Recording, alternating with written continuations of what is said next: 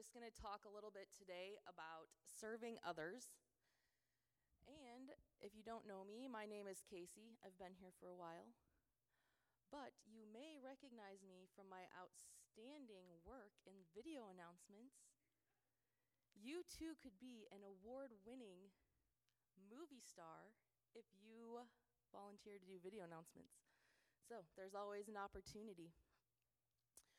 I just want to share a little bit of my testimony today to start off.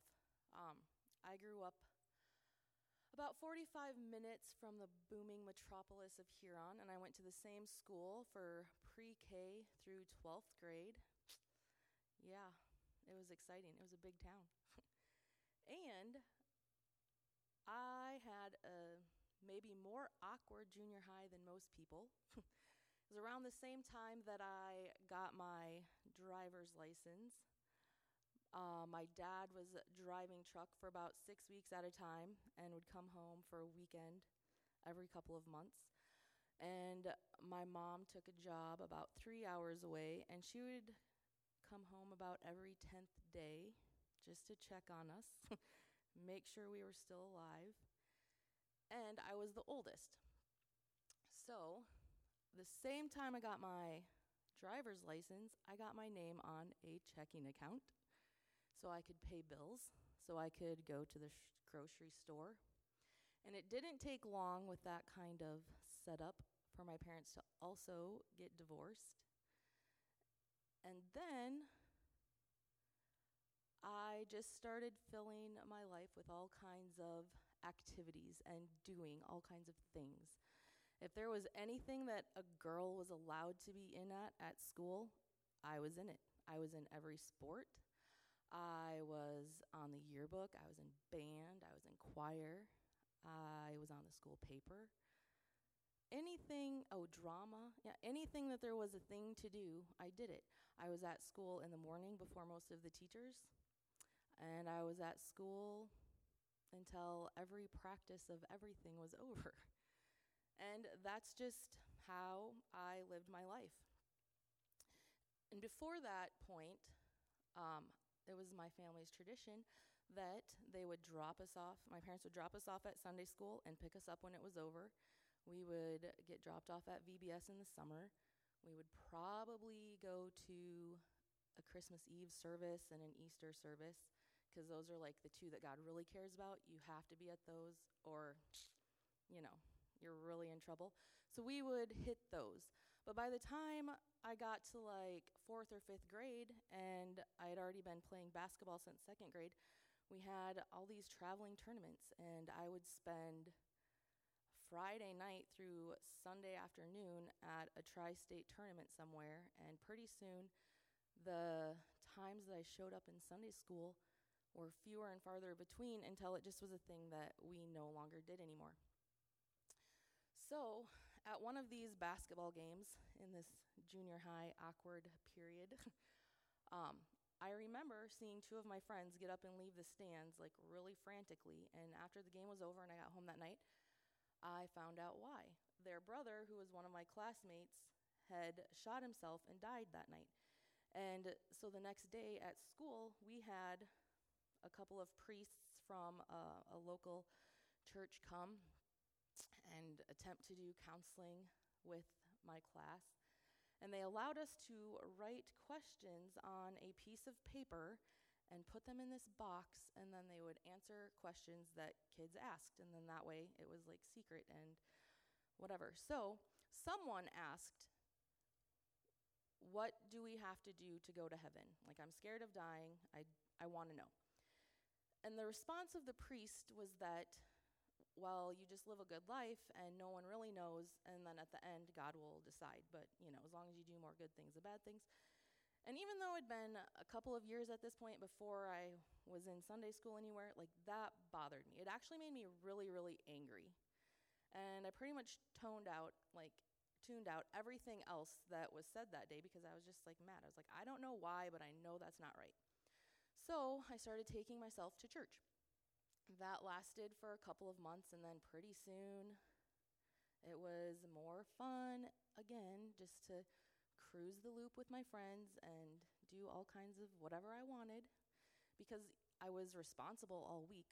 Of course, I, you know, had permission to not be responsible on the weekend. And it was less than a year later, I had this babysitting job where I would babysit on Friday night after school until the parents got home. And then I would go out with my friends all night, and I would come back to their house at like 5 in the morning when the mom left for work, and I would babysit all day, probably with a hangover, and just try to make it through the day so I could, you know, go back home again that night. And on one such day as this, I get a phone call in the early afternoon on a Saturday. Another one of my classmates um, was killed in a farming accident. So, this, of course, like super shook me. We just dealt with this, and why is this happening again? And it was going in alphabetical order, and my name was up next. Like, there was nothing good that was gonna come out of this for me. So I went back to church again, and this time, like I just sat in the back and I was weeping and sobbing. I have no idea what was said at any point in the service. I was just having a conversation with God in my head. And by the and I don't even like I mean it wasn't audible. I just knew like Jesus was doing business with me in my own thought life. And so I left that day knowing that Jesus died for me, and I believed that, and He was going to do something with my life. And I walked out like feeling like a burden was lifted and completely like I was right with God, and I never really changed from that or turned back from that. So, um, part of why I was in everything and doing everything was to gain acceptance. And that is one of the things that changed. I went from like really, really caring what people thought to being like, I kind of only care what God thinks. And I've waffled with that back and forth, but at that time I was like really set in that. And um, up until that point, like I always really, really cared what everybody thought. And that's why I felt like I had to do everything because even though I was friends with people in like every single group at school that existed, because I was in every single group that existed, like I always felt like I was one bad day or one mistake away from getting kicked out. Like I was always on kind of the fringe or the outside looking in. And that's what it felt like. Whether that was reality or not, I don't really know, and it doesn't matter, but that's how I felt. And that, so that's one thing that, like, instantly God changed. And it changed my always doing things in order to gain acceptance to now I was doing things in order to make God known. That was the shift, the big shift that happened in that one day. So today we are going to talk about serving others. And Serving others is God's mission for us to make space for other people. God is inviting us to partner with Him in restoring what sin has broken. We could just make it a to do list and things that we put on our schedule to do, do, do, but that's not really what it's about. I'm just going to stop and give credit right here to two people, Marty Solomon and Mike Erre, who are both on podcasts that I listen to. And a lot of what I'm going to say after this point is pulled from them, and especially from Marty. Like all of the points about priesthood are directly from his podcast, so I don't want to plagiarize. Um, but I'm not that smart to come up with all my own material, so here we go. I'm giving you other people's material that's just really good. so let's take a look at 1 Peter 2 9. You are a chosen people, you are a royal priesthood, a holy nation God's very own possession. As a result, you can show others the goodness of God, for he called you out of darkness into his wonderful light. Priesthood is all about a mission and doing what God has called Abraham to do way back in Genesis when he said that all nations are going to be blessed through you. Yes, way in a future place from that, that meant that Jesus was going to come through the line of Abraham. But that wouldn't have been what Abraham was thinking. That wouldn't have been necessarily like what the Israelites were thinking because it had a meaning for them right there and that they're going to bless the people around them. So Abraham was given this mission, Israel was given this mission. He gives it to them again in um, Leviticus. Well, actually, he gives them that in Exodus and then expands on it in Leviticus. And then as the church, we're also given the same message. We're partnering with God to put Him on display and to put the world back together again. That's been God's mission. That's been His story from the beginning to the end, and we're living that out right here where we are. Now, Peter is assuming that his audience knows the Exodus story, knows all the laws of Leviticus, because they would have had to have memorized the whole Torah, which is the five, first five books of the Bible, where Leviticus ends. I'm assuming we don't have that kind of understanding. And so when we hear that we're called to be a priesthood and this, um, this great agency of people who are going to bless the world, we have no idea what that means. So we read um, this verse in First Peter and we're like, woohoo, we are royal. That is super exciting. Like, everyone wants to be royalty. I want to live in light. Like, these all sound like good things that we just have no, like, we're thinking the king and queen of England. We don't have any concept of what is actually being said.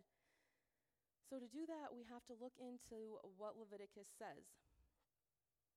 Leviticus is telling us a whole bunch of instructions that the priest has to follow so that he looks different, so that he looks set apart. And the rest of Israel is going to watch him so that they know how to do this to the nations around them. The rest of Israel needs to watch and learn the priest so that they can be the priest because God's not calling them to be a nation with a priest, He's calling them to be a nation of priests. They're going to watch and do.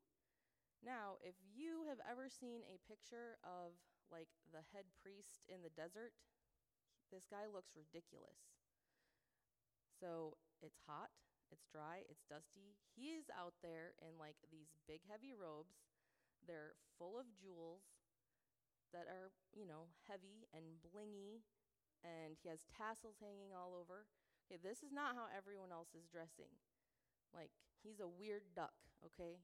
he is, you know, out there going to the, his own drummer, all right? But this is intentional. Like God instructs him to dress that way. These are part of the rules that are laid out for the priest in Leviticus because he has to be noticeable. He has to be noticeably different so that the people know to follow him, mimic what he does, therefore acting like a priest to the nations all around them. God isn't just giving them rules because He's like, all right, I'm going to pick pigs to be super disgusting. I don't want you to eat them. It's really bad. Um, you can only wear one kind of material at a time, like no mixing cotton and nylon because we're just going to make that a sin. No, it has nothing to do with those things like being good or bad. It has everything to do with the people being different. And that's what God wants. He wants them to be different, set apart. so the priest puts God on display. That's his job. Okay, he's easy to recognize. And that's part of that, like I said, it's not just like sins that people are doing. That's not what these rules are, but it's their set apartness. So God tells them, Be holy because I am holy. But that word holy, we kind of twist in our own brain to mean be perfect. That's not actually what it is. Like, I feel like it was translated in some version of the Bible somewhere and it just stuck with everyone, but it wasn't even like a good translation because God wants you to kadosh, be holy, because he is kadosh, holy. And all that means is that he's different. Like that priest wandering around dressed all kinds of crazy, he sticks out and he's different. That's what us being holy means. We stick out and we're different, we're set apart. God's different is that he's compassionate, he's slow to anger, he's abiding in love. Okay, none of the other gods at that time, God small g, like fit into that at all. Okay, it's like it's wrath and ah, bring me this much wheat and this many goats and this many things, or I will smite you. Okay, that's not what the God of Israel is like. He is different. So he wants his people to also be different. And we should stand out, put God on display. The second job of the priest is that he was to help the people navigate atonement. And now, as soon as you hear the word atonement, you are probably shutting down your brain. You don't really understand what that means. it's pretty simple. It's just like this scary theological word that we put on being right with God. So the priest is in the temple. People know that they need to bring sacrifices because they did something wrong.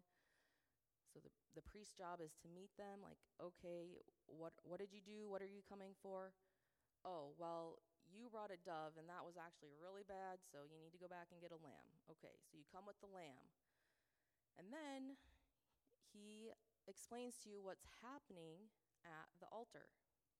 So he's telling you which sacrifice to bring, the right way for it to be offered, and then explaining the process to you. So that when you leave, you leave knowing that your conscience is cleaned and that you are made right with God. He helps the people navigate atonement. So that is also our job as priests, as Peter is telling us. We help the people around us navigate their atonement. We look different, we act different. Okay? Hopefully, people around you are going to see that and in their own time of crisis or questioning or going through a struggle with their spouse or their kids, they're going to come to you and ask. Okay, you then your job, you're helping make people be right with God. We can we can pray for people, we can serve people, and we should. We should definitely be doing all of those things, but when we have the opportunity to help people be right with God, you do that. That's also the job of the priest man, if the church just like, ah, if we just did this, instead of condemning people, we might have the kind of church that Acts looked like. Like, we don't live out the mission that we've been given. The third thing that the priest does is that he intercedes on behalf of others. So, you have on one side God, in the middle, you have the priests, and on the other side, you have Israel. The priest is hearing from God what he's trying to get the people to understand, but then he's also hearing from the people and relaying that message back to God. He's standing in the gap. Okay, so now the priest does that for Israel. Again, Israel is watching the priests because then Israel is supposed to do that same job for the nations around them. So then you have God Israel, the nations. Okay? We're always supposed to be doing what we see. And then the same thing happens for us as believers. Like Jesus stands in that gap for us. Yes. He's the only med- mediator we need between God and men. Yes. But when someone doesn't know Jesus, that's your job. Jesus, you, the world around you, okay? We're interceding on behalf of others. Unfortunately, the church in America doesn't do a great job of this. We actually have a tendency to go out of our way make people know that they don't belong. You're a sinner. You don't belong here. Um, you know, we don't like your sins. I'm not going to bake a cake for you. Like, whatever it is, we go leaps and bounds to let people know that they're not welcome, they're not invited, they're not in. That's not our mission. That's not the heart of God. We're really happy to put on the hat and wear the t shirt and support a good cause or whatever, but we're not really good at showing people that we love them. We're, we're not. We're good at telling them they don't belong and we don't want them in. Ugh, man, gets me fired up, that one does. So we miss, we're, we're missing God's story. That wasn't God's story in the beginning, and it's not God's story now. That's not his intention for us. There's not an us and a them. Like we have created that. And we're feeding into our own narrative. And I can, without very many exceptions, guarantee that people who don't know Jesus know way more about what you're against than what you're for and it should be completely the opposite. Completely the opposite. We say that we want people to get saved and we want them to fill this room, but we don't actually act like it. That's what interceding on behalf of others is. We should be pleading with God God, please, I hope your grace is big enough to cover that person. God, if there is any loophole at all where that person gets in, like I want them in, that should be our heart pump. That should be the mission that we're embracing.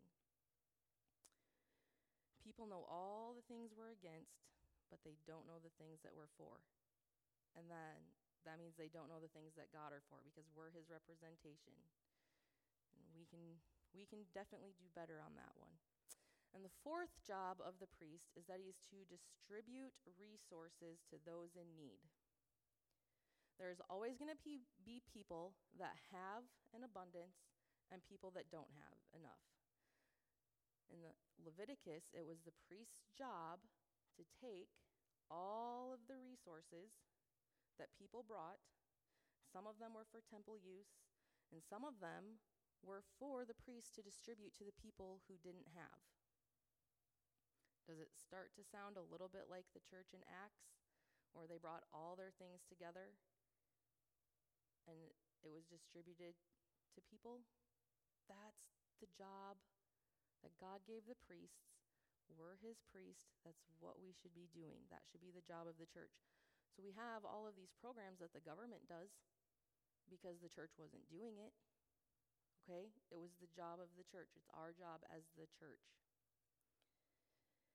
It's all in Leviticus. We just got to read our Bibles, people. We just got to do it. Okay. There's all kinds of things in there. Why do you think we just read these laws and we think they don't apply to us because it doesn't make sense to us?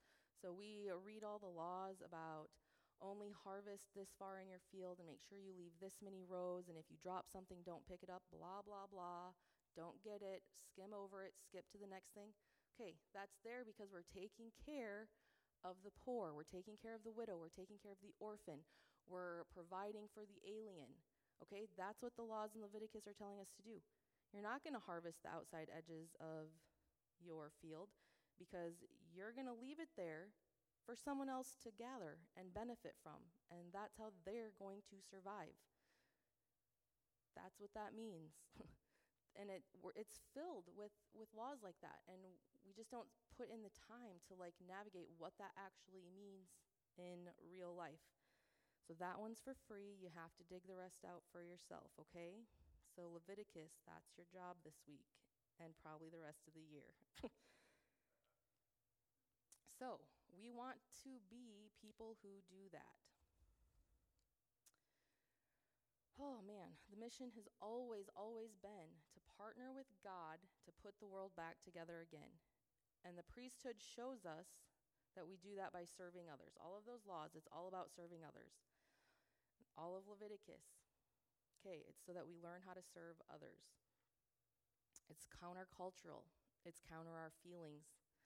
Most days I don't get up and I'm like, I really feel like serving a lot of people today what am I going to do about it? No, I, I, I don't. I don't feel like it. But we're not living off our feelings. We're not going to look the same as everyone else because honestly, if we start like serving people that we know take advantage of us, because there's no caveats in this, you know, um, you don't really like them, they're at your job and they don't do their part. Well, guess what? Pick up the slack because you're different you represent someone different. Don't complain about it. I don't really like them, so I'm not going to go the, you know, the extra mile for them. Doesn't matter. There's no caveats that give you an excuse to not do something because of who the recipient is of it. Stand out, be different, go to work, do the extra. It's not your job. Okay, do it anyways. Like, that's what this means. That's what being countercultural is It's doing what everyone else isn't doing because of who you belong to. Okay? I read this, or actually didn't read it, I heard it. This one is from Mike Erre this week on a podcast, and it like shook my whole week. Hospitality is when I come alongside someone in order to serve them. Self righteousness is where I stand above someone in order to help them. Self righteousness is the enemy of serving and hospitality. I literally think I could read that every hour of the day because we're probably going to be the only ones that know which of these two things we're doing. They're going to look a lot the same, but it has comes down to our heart and our motive. Because in one of these scenarios, we might get the applaud today, and, and that's it. That's the reward. But the other one, we're going to get the reward in heaven that lasts. So, come alongside, serve, be hospitable. Don't just stand above someone to help. Okay? They're not the same. It has to do very much with the posture of our heart. This would be a lot easier for us to do if we all got to the place where we see all people, okay, whether they love Jesus or not, okay, if we see all people as image bearers and we're all in process together, and when we're sitting in a room together, I'm the greatest sinner. It's really easy to point out what everyone else is doing. But if we got to the place where we recognize that we're all in this thing together, we're all in the same process. Some of us are in the part of the process where we don't yet know Jesus. Some of us are in the part of the process where we've been walking with Jesus for 50 years. But we're all in the process together. Doesn't matter if I like you. It doesn't matter if I don't like you. It doesn't matter if you have done something grievous against me. We all bear God's image, and we're all in the process. What we tend to do is build an institution.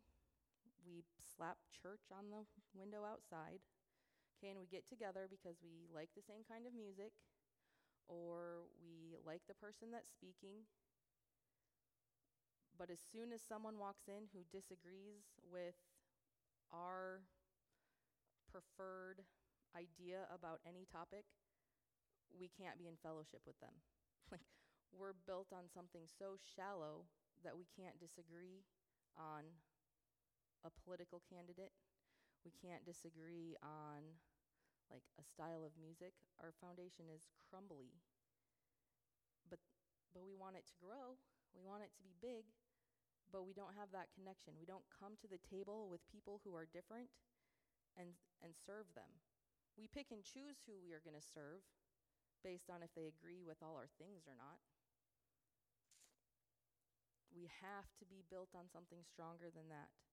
It's not God's story. We want to be telling His story and not our own narrative. So then we get to Mark 30 and 31. Okay, we we all probably have this memorized. Okay, I wrote out some extra verses that I'm not going to read, so I just have to find where we are. Okay, love the Lord your God with all of your heart, all of your soul, all of your mind, and all of your strength. And the second is equally important love your neighbor as yourself. Okay, so that's from Leviticus. If we look at Leviticus 19, we'll see at the end of the verse it says, Love your neighbor as yourself.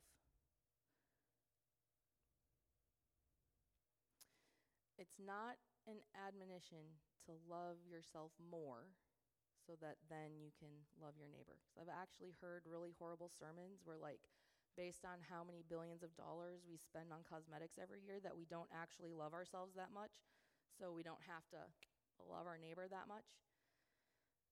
That's not what this says. That's like complete rubbish. That, you know, that's just trying to get out of doing your job, okay? It's already assuming that you love yourself. So, because you love yourself, love your neighbor as yourself. Biblical love is not about acceptance, it's about action. It's not accepting, it's you acting. Okay, I know that you love yourself. I know that I love myself because when I'm hungry, I spend money, time, effort I prepare food, I go to a restaurant, I, I do something, I feed myself. Okay, and I don't even really think about it. I'm like, hmm, tummy grumble, let me go to the cupboard. Okay, it's it's not even something I think about. It just naturally happens. I feed myself. I'm cold. It's a little bit chilly in here. If I was at my house, I would have went and put pants on by now. Okay? Like I contemplated stealing Jody's shawl and covering my legs with it up here, okay? It's cold. When you're cold, you do something about it. You go and you get a blanket. You go and you put on some other clothes. You go, you turn up your heater. You don't really think about it. You just are like, you feel it and you go and you do it. You don't like sit there and have a debate. Mm, should I be warm? Should I not be warm? Mm, I don't know. Okay, you don't do that. You just subconsciously go and do it. When you're naked, you put clothes on. You just go and do it. You don't think about getting out of the shower and just going to work like that. Like the thought doesn't even cross your mind. It's crazy town. Okay, if it does, please see someone afterwards. Pastor Tom will help you. okay, so loving your neighbor looks like that. Loving your neighbor is simply looking at the people around you. Okay, this is the ones you like, the ones you don't like, the ones you know, the ones you don't know. And you take the same effort you would spend on yourself to make sure that their needs are met. There is nothing about approving, accepting, being taken advantage of, or even liking before you look out for the needs of other people. See a need, fill it. Boom, the end. Like that's what God's asking you to do. Serving others demands that I am able to sit with those I agree with and those I don't and look after their needs with equal intensity. I might be like a little bit more excited about looking after the needs of my grandma, okay, because I know her and I love her, than I am with someone that I strongly disagree with that lives across the street from me okay? One is easier than the other, but we're not excused from the other. Okay? Our feelings don't matter. It's not about our feelings. There's a deep, deep unlearning that we have to do in order to tell God's story and not our own.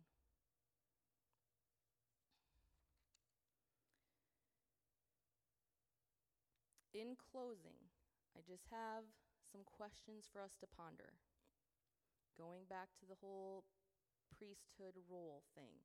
One, do we put God on display or do we look the same as everyone else?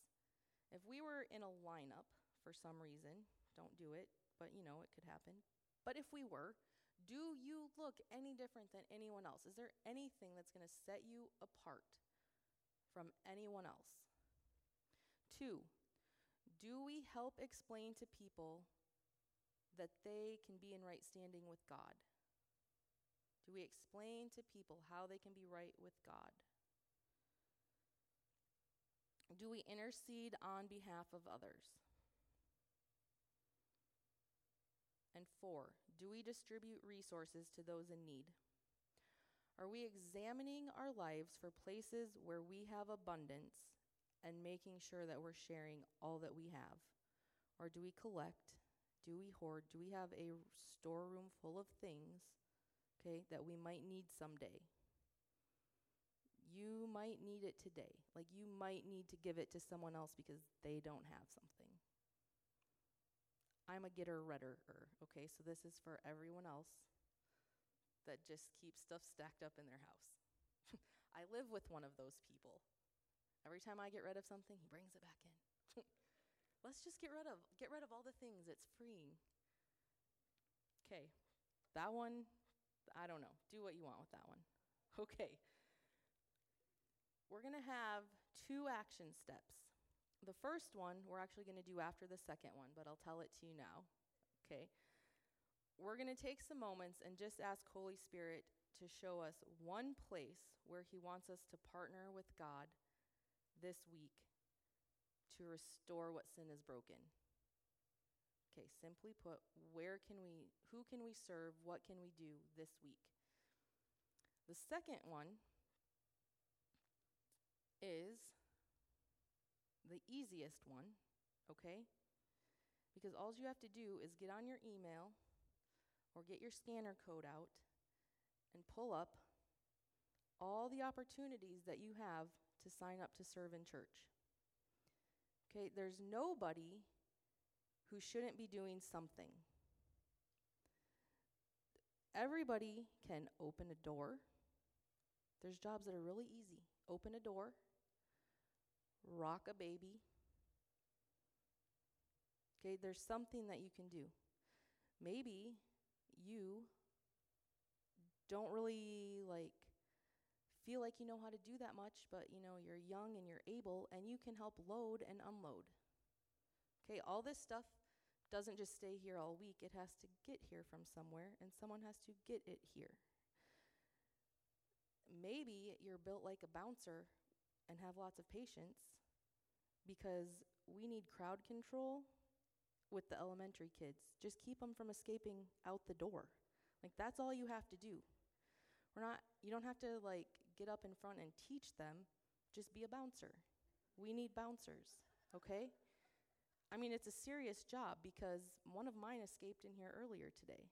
Like, I mean, they're squirrely. Some of them are feral. Like, it's an important job. Someone has to do it. Maybe you like technology. Maybe you're not even sure what you think about Jesus yet, or maybe you feel like you're faking it, but you like making videos. Someone has to make video announcements, okay? You don't have to like really like even you can still be floundering and thinking to do some of these things.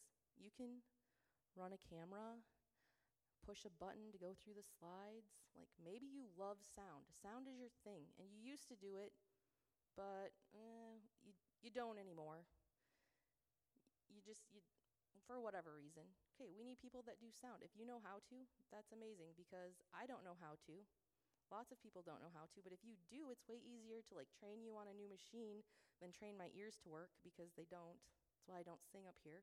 But maybe you can. Maybe you can play an instrument.